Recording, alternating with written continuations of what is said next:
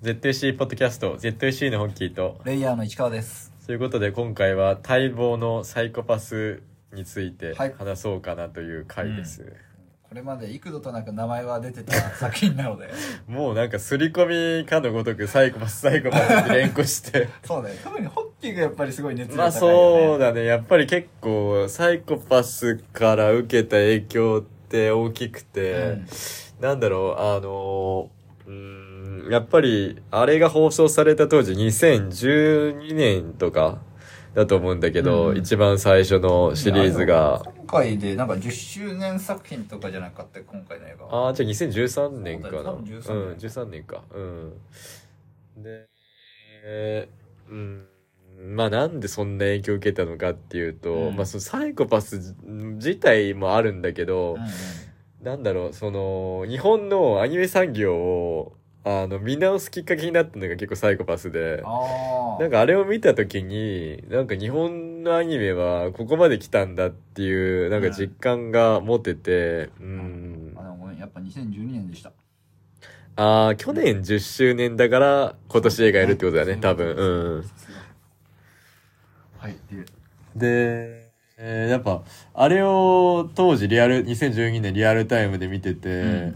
なんか普通にこれ結構その、その辺の、まあなんだろう、その日本国外の映画よりもクオリティ高くないって思って、平均値のものよりも。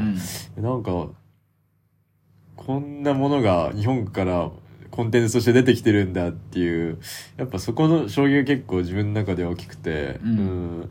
やっぱそれまで結構アニメから遠ざかってたから何年も、そっから結構いろいろそのオンタイムで、あの、毎、毎シーズン、まあ大体10作品弱ぐらい見るようになって、その生活を気づいたらもう10年以上続けてるっていう、まそうだね。あ、旗から見るとまあ結構狂気的な、うん。だある意味その自分の生活って多分普段普通の人よりもその環境が変わらないから、うん。ずっと同じことやれるっていう、はい、間違いない。そう。別にそんなに忙しい時もあるけど、そんな死ぬほど忙しいことないから。うんある程度見続けようと思えば見れ見るぐらいのつけれるし、あるし。うん。その極端な、その、なんだろう、ライフステージの変化みたいなものがあんまないから、別に。そうん。昇進することもない、なければ降格することもないし、っていう。それに伴う業務もあんま変わんないしっていうそうだね、業務自体も変わんないし、うんあんまり。だからまあ、その、ずっと見続けてるけど、うんまあそのきっかけになったのがやっぱサイコパスかなっていう。うんまあそういう意味でやっぱ自分のある意味原点的な、うんうんターニングポイントですね。そう、ターニングポイントだね。そうだよね。僕からするとなんかやっぱり広角のシリーズあってのサイコパスっていう感覚で見てたから、あそうだから結構そもそも広角が好きだったっていうのがあったので、なんかでも久々にだからそういう作品ですごい、なんだろうな、のぶといのが出てきたって感じ。骨組みがしっかりしてて。そうだね。で結果としてやっぱこれだけロングランというか、うん。なんか折に触れ復帰してとかいろんなスピンオフ小説が出て、ねうん。すごい深く掘られる作品になってるっていうのも最初の手応えがやっぱり一気見た時にあったので、うんそうね。そういう意味でやっぱりすごくなんか印象にはちゃんと残ってるね。うん。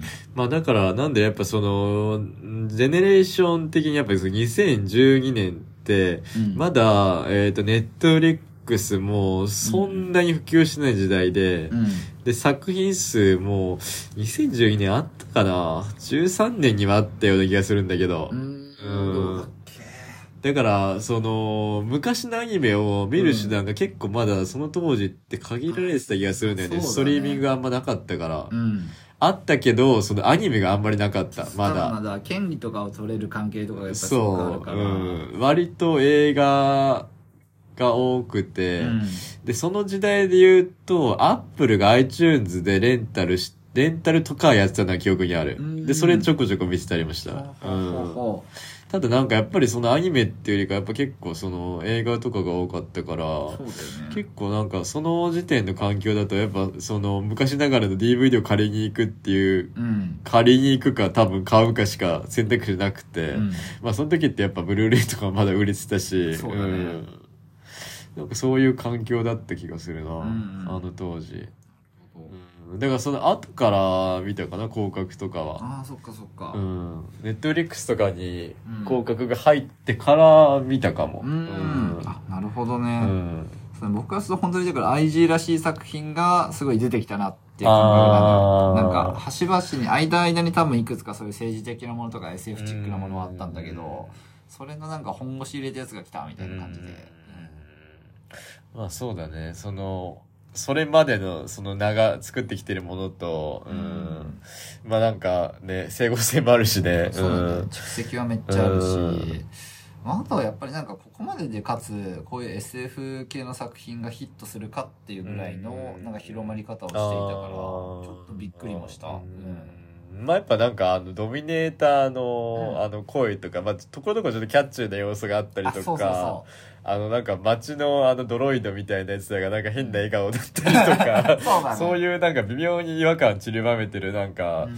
構成が良かったのかなっていう感じは。あそうそういう部分のデザインはすごいしっかりできてたから。うん。だからあのサイコパス結構すごいなって思うのはやっぱあのあの世界がちゃんと存在してるっていうなんかうん。存在し得る多分環境設定のなんか作り込みうんの深さなのかなっていう。まああの食事とかもそうじゃん。うん。その一種類のあの麦から全部ボタンを押したら生成できるみたいな、合成食みたいうんな、フードプリントっていう技術とかうん。をでそういうのに対するちゃんと言葉も作ってやってうん。そういうのがやっぱうまかったんだよね。うん、でなんかあの先週話したその職業適性みたいなところも、あの社会の中ではもそうだね。う 進んでてっていう、うん。そうね。そこのベースの話をだからどこまで細かくするもんかっていうのもあるけど、うん。まあシビュレシステムっていうのがあって職業にせよまあなんか結婚にせよ全部適性が出るっていう。うん。で相性のいい人が自動でこうリコメンドされてうん。まあ職業なりがリコメンドされてうん。でそこにから選ぶっていうタイプのね。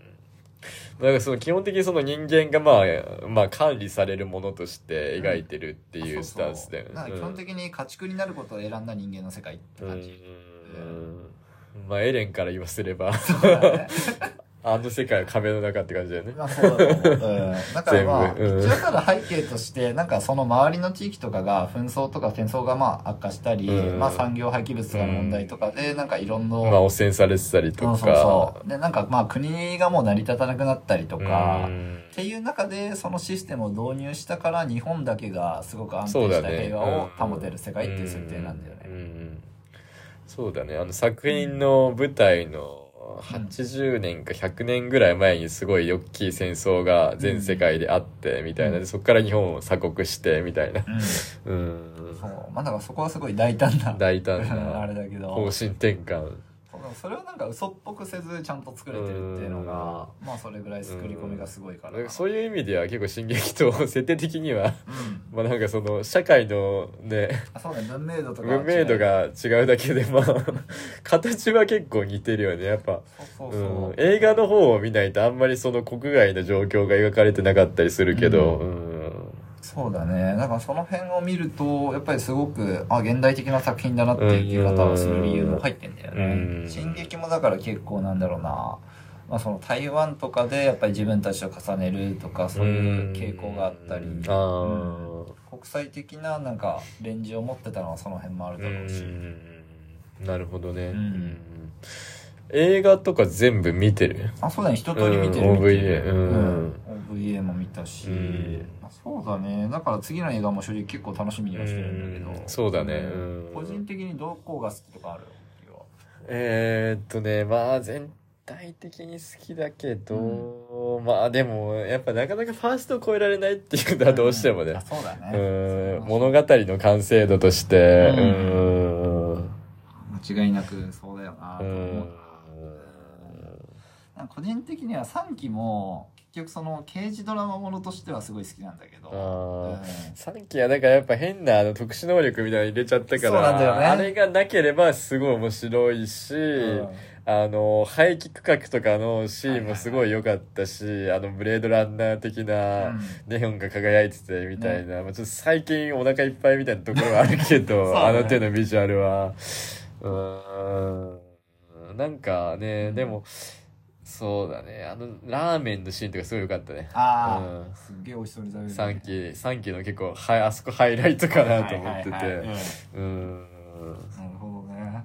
ただなんかやっぱあの社会の仕組みをあの現場に行って説明してるところは結構良かったかな。うんやっぱそのあのシビラの外側でああいう、うんなんだろう、コミュニティが形成されてて、まああれがあれで必要悪として、うん。まあ実は認可してますよっていう、あのはい、あのシビラシステムのスタンスとか、そうだね。なんかそこの、なんだろう、うん、あの世界観を広げる上であのパートは結構重要だったかなと思ってて、あのファイトクラブみたいな場所とあ、か。そうなんだよね。うん。だから結構あれってまあ鎖国状態にあった日本が開国してうん。移民が流れてきて、ね。その中で必然的にできてしまうものを、うん。まあ隔離政策みたいな形で処理するっていう話なので、そこの持っていき方も自然だし。そう、なんかあの、小説、スペインの小説とか読むと、うん。確かあの、日本の、まあ、沖合にドローンとか巡洋艦が配置されてて、あ。ー海からやっぱ入ってこようとする、うん。あの、密入国者がいるから、もう自動的に銃撃されるみたいな。設定もあったりとかして、うん。うんすごいでもよくわかるね、それは。そう。で、それをなんかまあ、頑張って、うんあの、かいくぐって、排水溝とかからその東京の排気区画に侵入して、うんうんあの、ちょうどあの、あれだね、あの、牧島のあの、アシスタントみたいな、あの、ちょっと名前忘れたけど、忘れたけど、あの、はいはいはい中国系のおじさんがそういう設定なんだよね。その密入国者で。あそそそういうことかそう、日本国外からうん入ってきてっていう。はいはい、あの、凄腕クラッカーのね。そうそうそう。うんそうだからそれがすごい顕在化してるのが多分3期で,、うん。でその辺を見るのはかなり面白くって。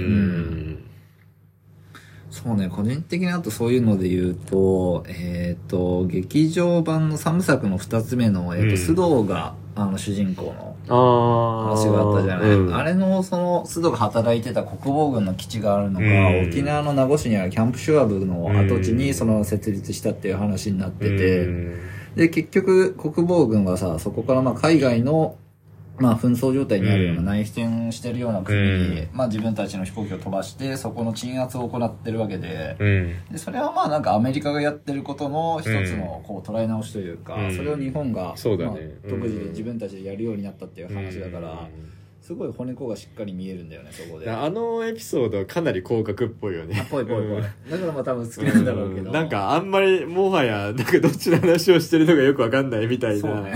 結構ねあの広角の世界線で見ても割となんか、を成り立つと思う。うん成り立つからなんかそこのなんかボーダーが結構曖昧になるあの、うん作品だったなと思っててあそうだね、うん確かにそうなんだよね、うん結構だから高額明細には後々出てきたりするし、うんやっぱり結構そういうところなんか技術的な部分で被る部分もあるから、あとなんか個人的に思ったのは、うん。あの須藤のあの声をやってる、うん。えーとあの当時さん。彼は結構あの外国映画の吹き替えよくやってるから、うんやっぱよりなんか広角感が出るっていうか、なるほど、うん結構ねなんかあんまりメインはやらないんだけど結構サブでいい役をいつも、そうだね。やってるっていうなんか絶妙に存在感のある声で、はいはい、はい。うん。ああそういう人だわ確かに。結構脇が締まるタイプの、うん。ね声優さんかなっていつも思ってるけど、うんうんうん。うん。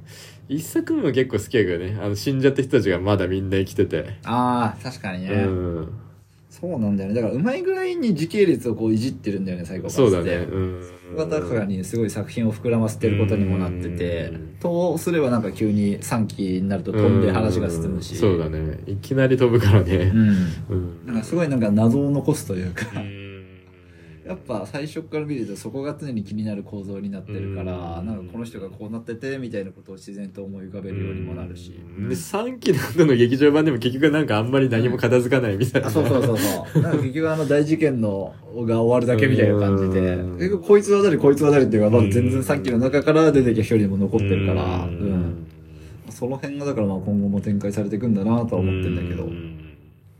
そうだね。うんサイコパスはでもそうね結局なんかやっぱりあのシビラシステムっていうのを考えたのがなんかもう超偉い、うん。とりあえずまあそうだね。あのシステムがね。うん、あのシステムをあそこまで肉付けした作品ってやっぱなかなかなかったし、うん。まあだから、まあよく言われるあのマイノリティレポートのアップデート版みたいな、そうね。うん。あれをもうちょっとリアルに実社会で運用したら、まあ、ああいう感じの物語描けるのかなっていう姿であるよね。まあそうだね。あの、HBO で確かマイノリティレポートの、あのドラマ版やってて、うんそれもちょっと気になるんだけどね。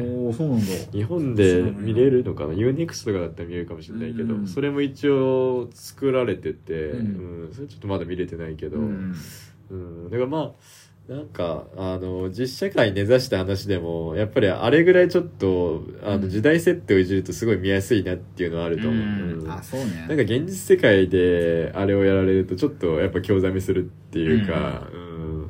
やっぱその過程をあえて省いて描いてるからこその、うん。うんあ、そうなんだよ、魅力という。か、うん、一応なんか小説だと、うん。その渋谷システム移行期みたいなところも描かれてて、うん。結構それも面白いんだよね。あーなるほど。そうね、そこは楽しそうだけど、なんか今かいつまんで話すとどんな感じなの？うん。まあ例えばあの結構あの正岡が主人公で、うん。その厚労省と公安の権力争いとか、あそういうなんか省庁間の、あの没落と、あ、なるほど、なるほそど。う。どどこが覇権を取るかみたいな争いとか、でそ、のだから今までその警察として働いてうたん刑事たちが急にその自分の判断で引き金を握れなくなったことに対する葛藤みたいな、うん。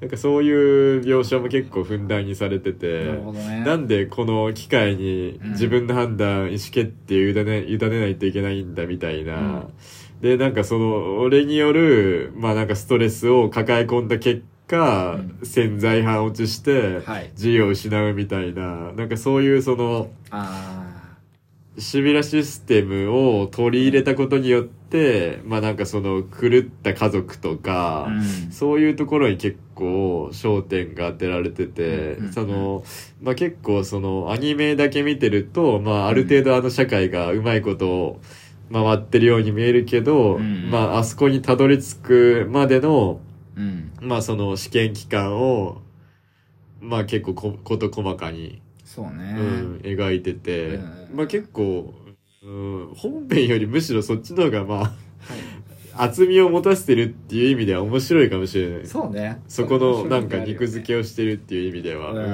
ん実際そうだと思うな。そう。で、なんか、あのー、正岡さんのなんか、うんあの、師匠みたいな人がいてう、ん。で、まあ、そいつがまあ実はなんか悪と繋がってるみたいな、なんか、あうん。そういう話もあったりするんだけど、なんかそれが結構、あの、ダース・プレイガスと ダース・シュディアスの関係性にちょっと近しいところ見えたりとか、なんかあの、シスの、うんあの二人組の掟みたいなところにちょっと近しい部分も感じたりしてへ、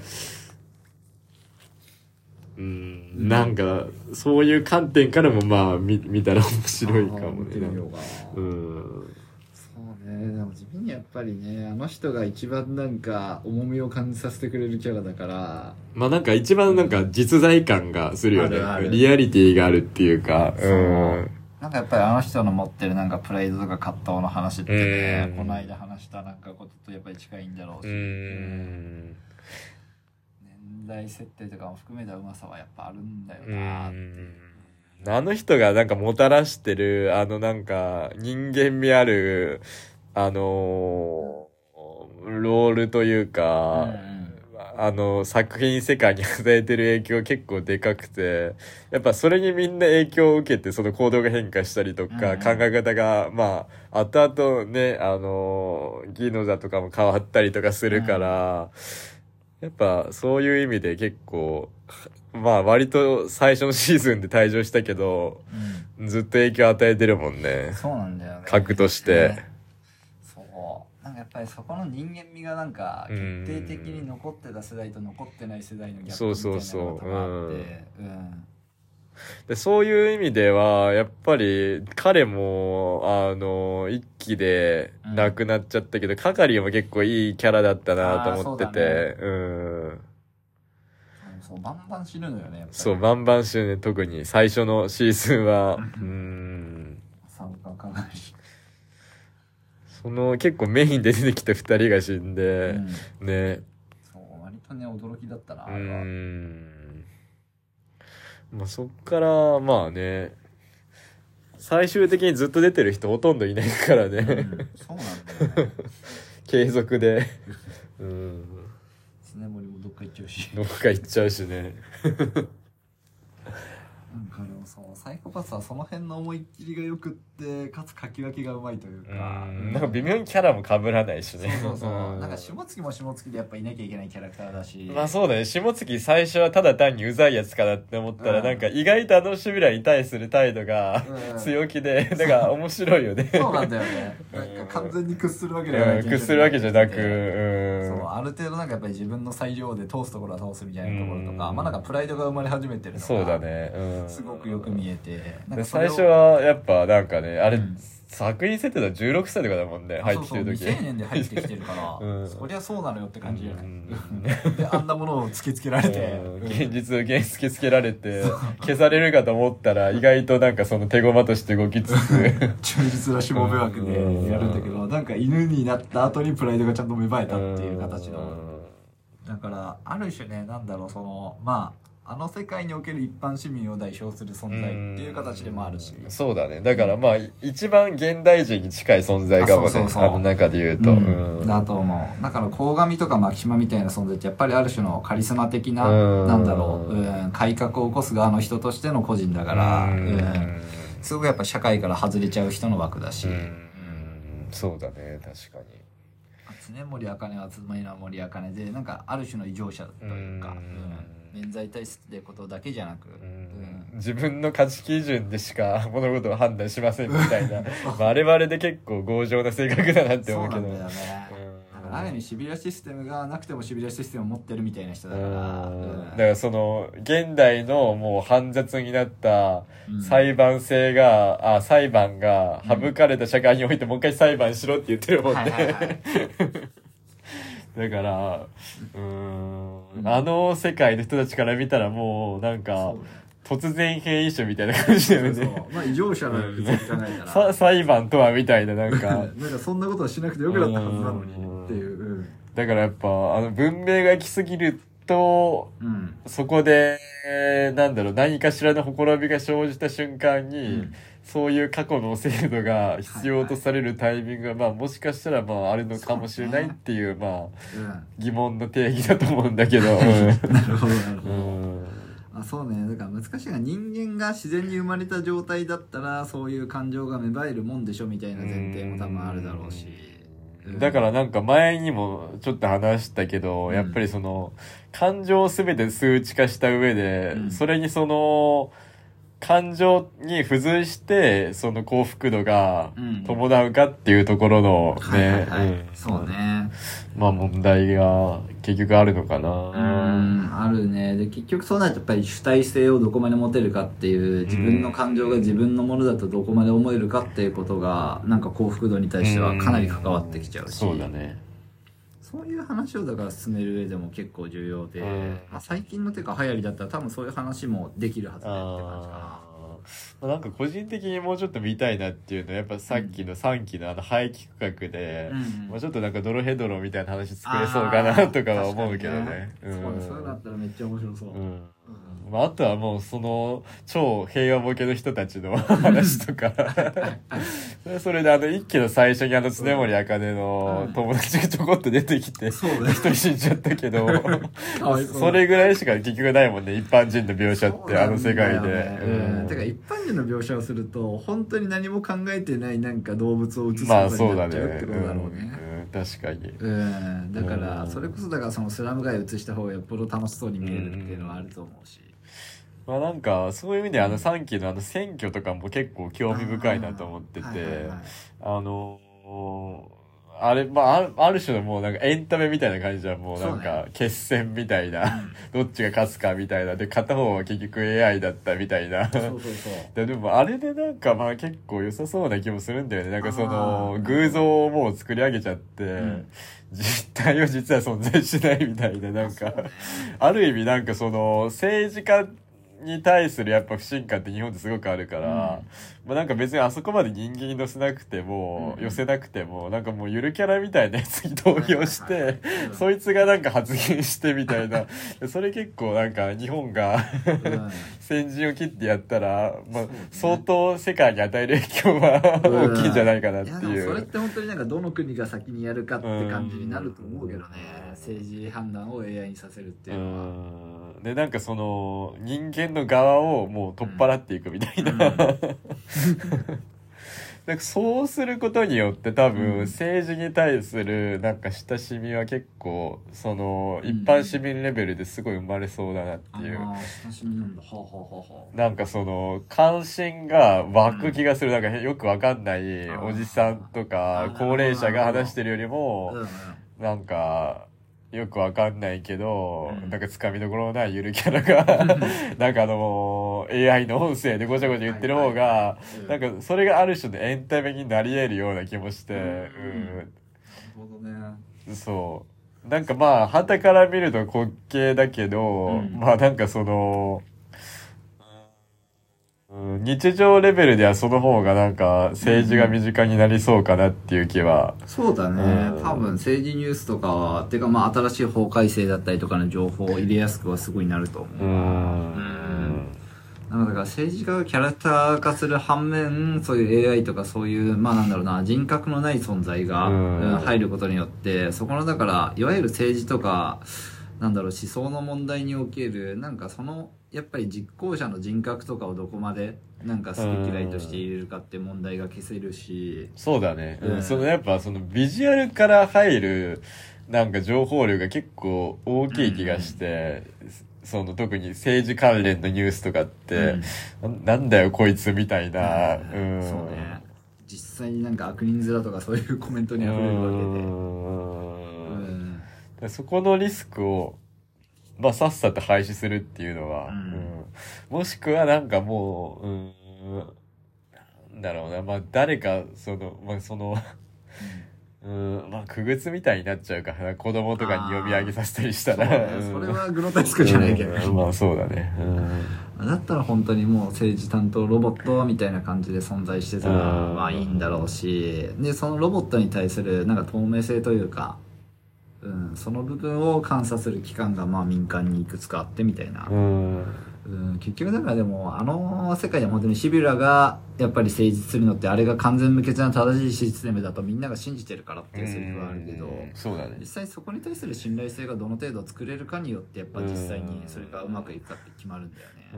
まあだからあれは結局あのハサウェイであのギヒが言ってた一番理想的な独裁主義みたいなもんだよ絶ね。対に失敗しない独裁者っていう、うん、それはその前提のもとまあ運営されてるっていう。そうそうそう、うん。まあだからそれがでも実際にその失敗しないとかじゃなくって失敗しないとみんなが信じていることが大事みたいな、話なので。それのなんか一段進んだ感じっていうか集団心理の方においてやっぱり理解が一段進んだ形で言うとそういう言い方なんだよねっていう。っていうかだからまあその議論をしてた世代がもう死んでてみたいな話だよね。ああれで、ねあれで言うと。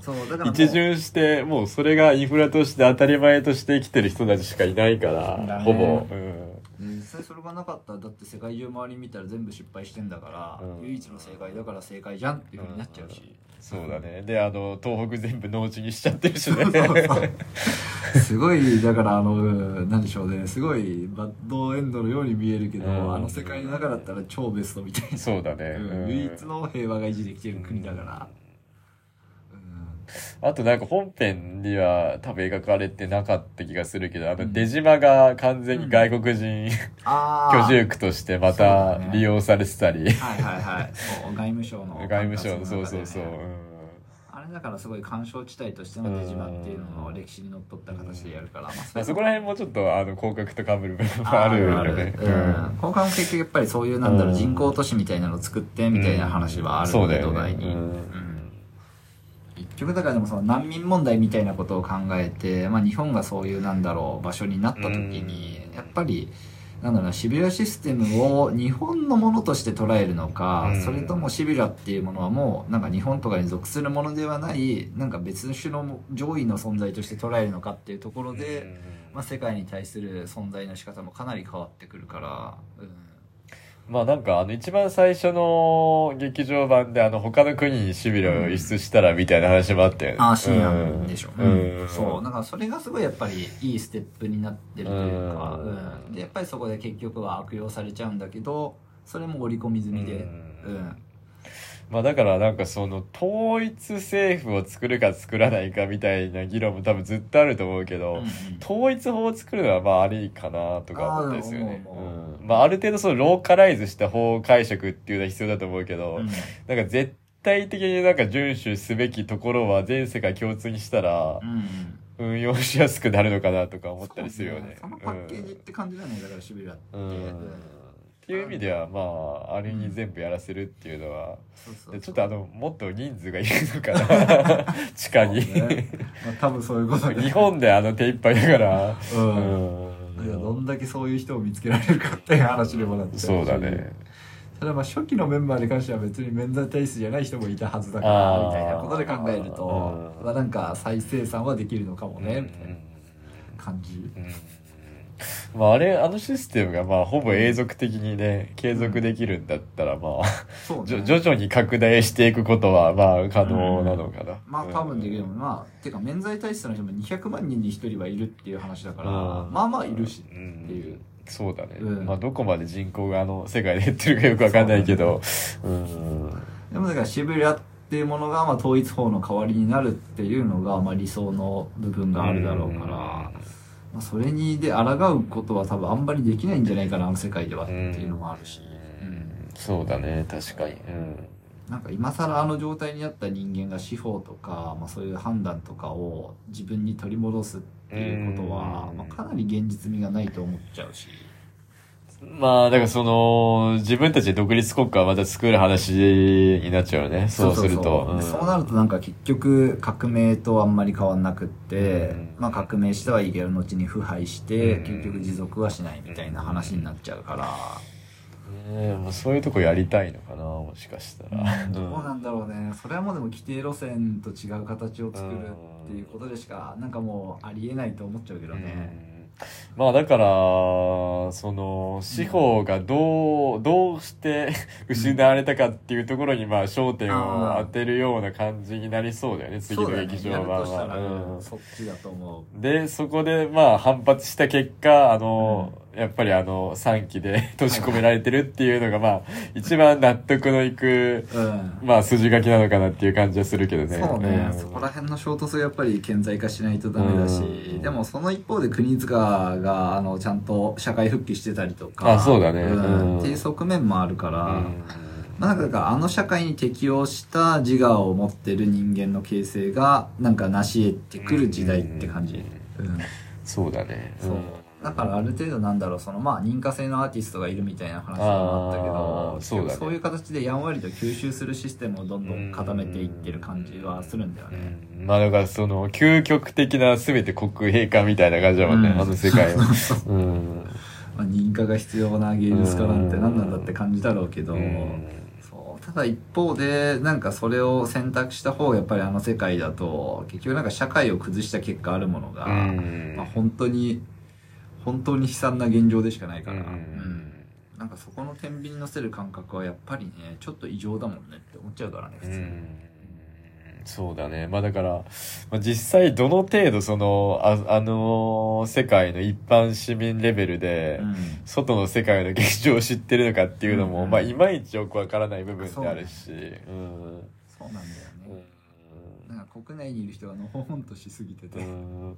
あの外務省の人すごいなって思うけど、なんか、活躍してるけどなんだスナイパーみたいな。腕の良さとうん。ヘリも操縦できたりとか、何でもできるじゃん。何でもできまあ軍経験があるから、うん。っていうか。あの人すごいなってそうなんだよねまあでもそういうなんかエキスパートっていうか、うん。まあなんか戦争に関わるエキスパートみたいな感じで多分いるんだろうなって感じなのかね、そうだね。だから一部その優秀な役人たちがいて、うん。何も知らない民衆がもう 99. 点何パーみたいな、そう。結構だからそれを救い上げるためのシステムにシビラが多分結構活躍してるっていうのもあるんだよね。ああ、まあ、だからその究極の人材投与システムみたいな感じだよね。あそうそうそう、だから唯一の特権階級のみ知識を与えて与えてだってその人たちで、うん。うん最も求めてる層はあの地下に行くところだから。って考えたら本当に究極的な、その善悪のはい価値判断をきっちりできる人間とか、何かに特化した人間だけをかき集めるっていう意味では、まあ、そうそうそう多分一番思、ううんん、合理的な。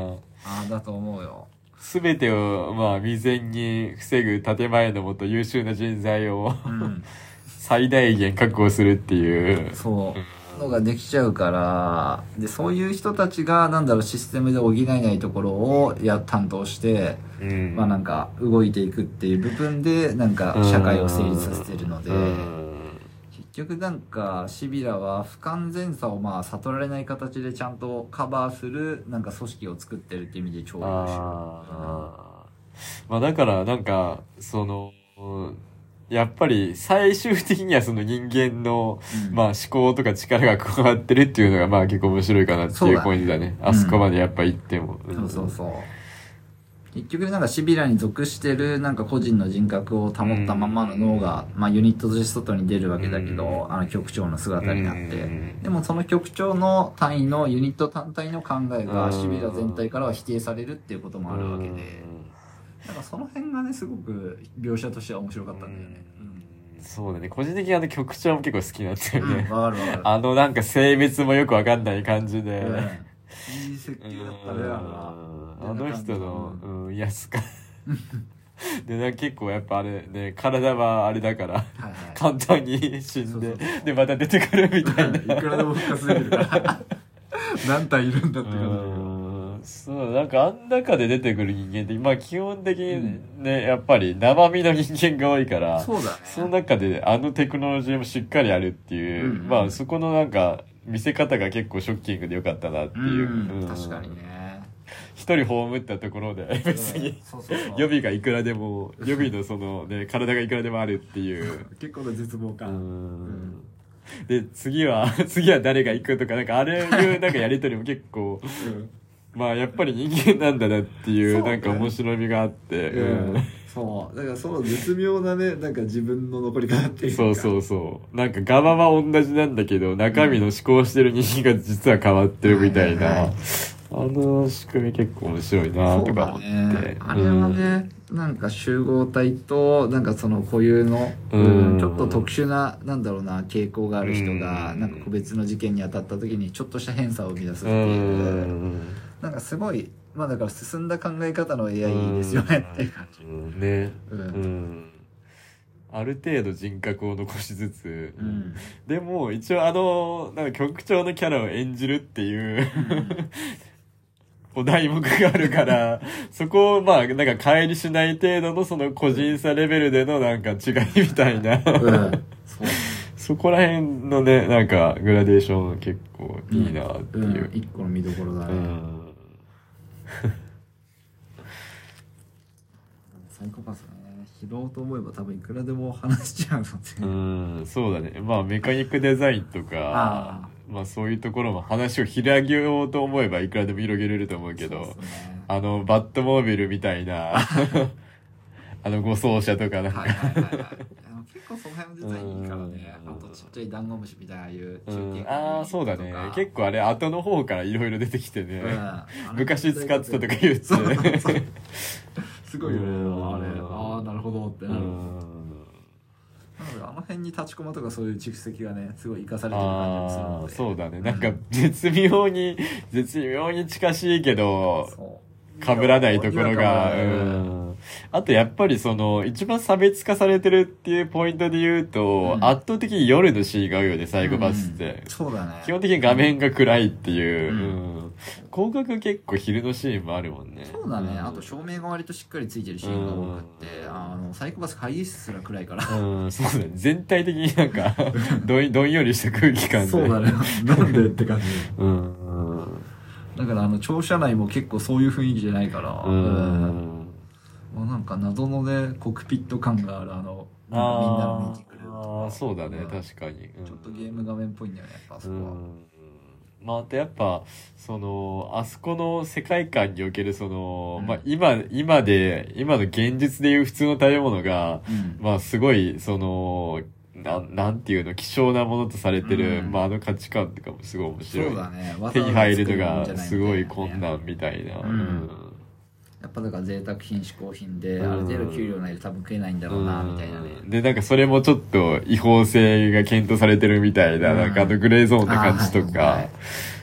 そうね結局食べ物に関してもそれがなんか色彩を濁らすみたいな話になったら、うん。まあ、そういう植物とかを規制するみたいなことは全然あり得るわけで、うん、なんかそういうねデマが出回ったりとかうん。っていうこととかもまあディティールとして描こうと思うとたまに描けるかうら、ん。だからもう、その、きっちりとした、なんだろう、その、管、管理社会を作ろうと思ったら、まあうん。食べ物ですらやっぱりその、単一の穀物にしてうん。っていうのが、まあ一番合理的な答えなんだっていう。いやでもそうなると本当に逆言うと環境も変わらんくてってなったらマジで遺伝子とかで決まっちゃうようになるから。うんまあでも、ああなったら多あ分、ーその、国外からやっぱ誰か来た時に、そのうんウイルスに対する脆弱性が一気に増加するんじゃないかなっていう感じはあするけどね。ーそうね。そういうのは普通にありそうだね、うん、それまでなんか自然で得られてた、その抗体が作られなくなってみたいな、なんか、うんその、なんか進化が止まりそうだなとか思ったりするけど、あー確かにね、うん、まあでもあの世界で言うと、体よりもその色相の方が大事だから、なんか2期で結構あの製薬会社がね描かれてであれがなんかまあ今の実社会でいうところなんかバファリンみたいな感じで 結構路悪的広告打っててみたいな。うん、そうね。ね、あのあれはだからねある種のなんかその精神的な、ううんん治療を促すねまあ。まあ今もうまあ現実でもまあまあなくはない話というか。うん。まあ結構まあなんか今の目線から見るとまあ結構あれはあれで危ない社会だなっていう感じが、いやまあそうよそううん。よそれはもちろん。うん。なんか少なくともそういうものにケアを委託することになることでうん。やっぱ人間というか集団が失うものは絶対にあるから。ううん。んまあ結構その辺の問題やっぱあの2期はうまいこと描いてたなって、うん。あの病院の、うん。病院であの襲撃された側が全員あの色相が悪化してあその出てきた時に全員あの殺されるっていう、うんはいはいはい。排除されるっていう。そうね、ん。そうだからエリアストレスって考え方めちゃくちゃいい考え方で、うん。エリアストレスそうね。サイコハザードとか、そうそうそう。その辺がすごいよねやっぱり、う、うん。そんなこと言い出したら多分日本の満員電車とか全部いやもう終わりでしょ。アアウトなんじゃない多分。全部真っ赤よ、俺は少なくともそうなる、うんまあでも本当色に相がなんか一気に濁って。いや本当にだからストレスがなんかある社会でそもそも成り立たなくないって感じなんだよねうん。あの世界って、うん。うん、そういう過剰な、うん。なんか。なんかその辺が全部オートメーションになったりとか人口減ったりしてなんか唯一うん。できる部分はあり、うん。そうね。本当になんかそれで判断されるだけになった時の絶望感って言ったらないから。うん。まあ日本がああいう形に舵を切っていくのか見どころかなって個人的には 思うけど。そうですね。政治政治はなんかあの要素取り入れてほしいなと思うけどね、あそうね。それは全然選挙は。うん。まあ、あと経済の面とか多分そういう部分もあるんだけど、うん。なんか学べる部分はねあるよね、うん結構。あるある、まあ、なんかどこまで AI に託すかっていうラインうがね、ん。どうなるかが分かんないし、うんまあ、人間がそれをどこまで受け入れたり我慢できるのかっていう問題はあるしね、うん。大げさに言えばなんか家畜になることを自分から選べる人間がどんだけいるかっていう話だから、うん。まあそうなるか、まあ、やっぱりあのターミネーターみたいにスカイネットに対抗して自分たちが作り上げたものと戦い続けるかみたいな話にまあ最やっぱまあその二まあね。まあ極端なそういう二択にはやっぱなってしまうのかなっていう。うんなるなる、うんだから芸術作品とかもさ、まあ今 AI とかが作り出してるけど、そのあそう辺は結局、なんだろうな、まあ主体が結局誰が作ったかってこと自体が人間のそこに対する価値判断とか、まあ感情を動かす基準に関わってくるから、うん。そんなに大きく変わんないのかなっていう部分でもあると思うし。まあ言わない限りやっぱ分からないものとかも全然あるしね、うん。うん。まあ、特にやっぱりそのインターネット上で生成される画像データとか、うんまあその平面的なものに関しては、うん。まあ正直もうどっちが作ってもあんま変わんないっていうそうかね、うん今パッチとかいろいろ出て、まああらゆるソフトの進化が今本当にすごいので、うん。ね。なんか今年の1月か2月ぐらいに、うん。あの AI がジブリがポケモンを描いたらどうなるかっていう解釈のね画像が何枚かバーって出てたけど、やっぱあれとかを見ると まあもうちょっと限界あるだろうなっていう、なるほどうん。そうてかそういうのは本当に多分めちゃくちゃ得意な分野だから、うん。うんちょっとかなわなくなるというか、だからその文法を教えてうん、その上でこれを解釈させたらみたいな。そうそうそう。それがもうすでにできるようになってるってことは、うん。まあ法解釈も多分できるってことだよね。ううん。だから、まあね。うん。やっぱでもその、造形、実質量が伴うものに関してはやっぱりその、うん、AI にはまだ限界があるのかなっていう感じはしてて、うん。だからやっぱその、わかりやすい話、あの、C3PO みたいに実体を伴ってる AI だったら、はいはいはいなんかまだ、その、彫刻とか、まあ、うん。服とかも、やれる可能性を感じるんだけど、画面の中にいる存在が、うん。その、あの、この、なんだろう、ホリゾンタルな世界に、うん。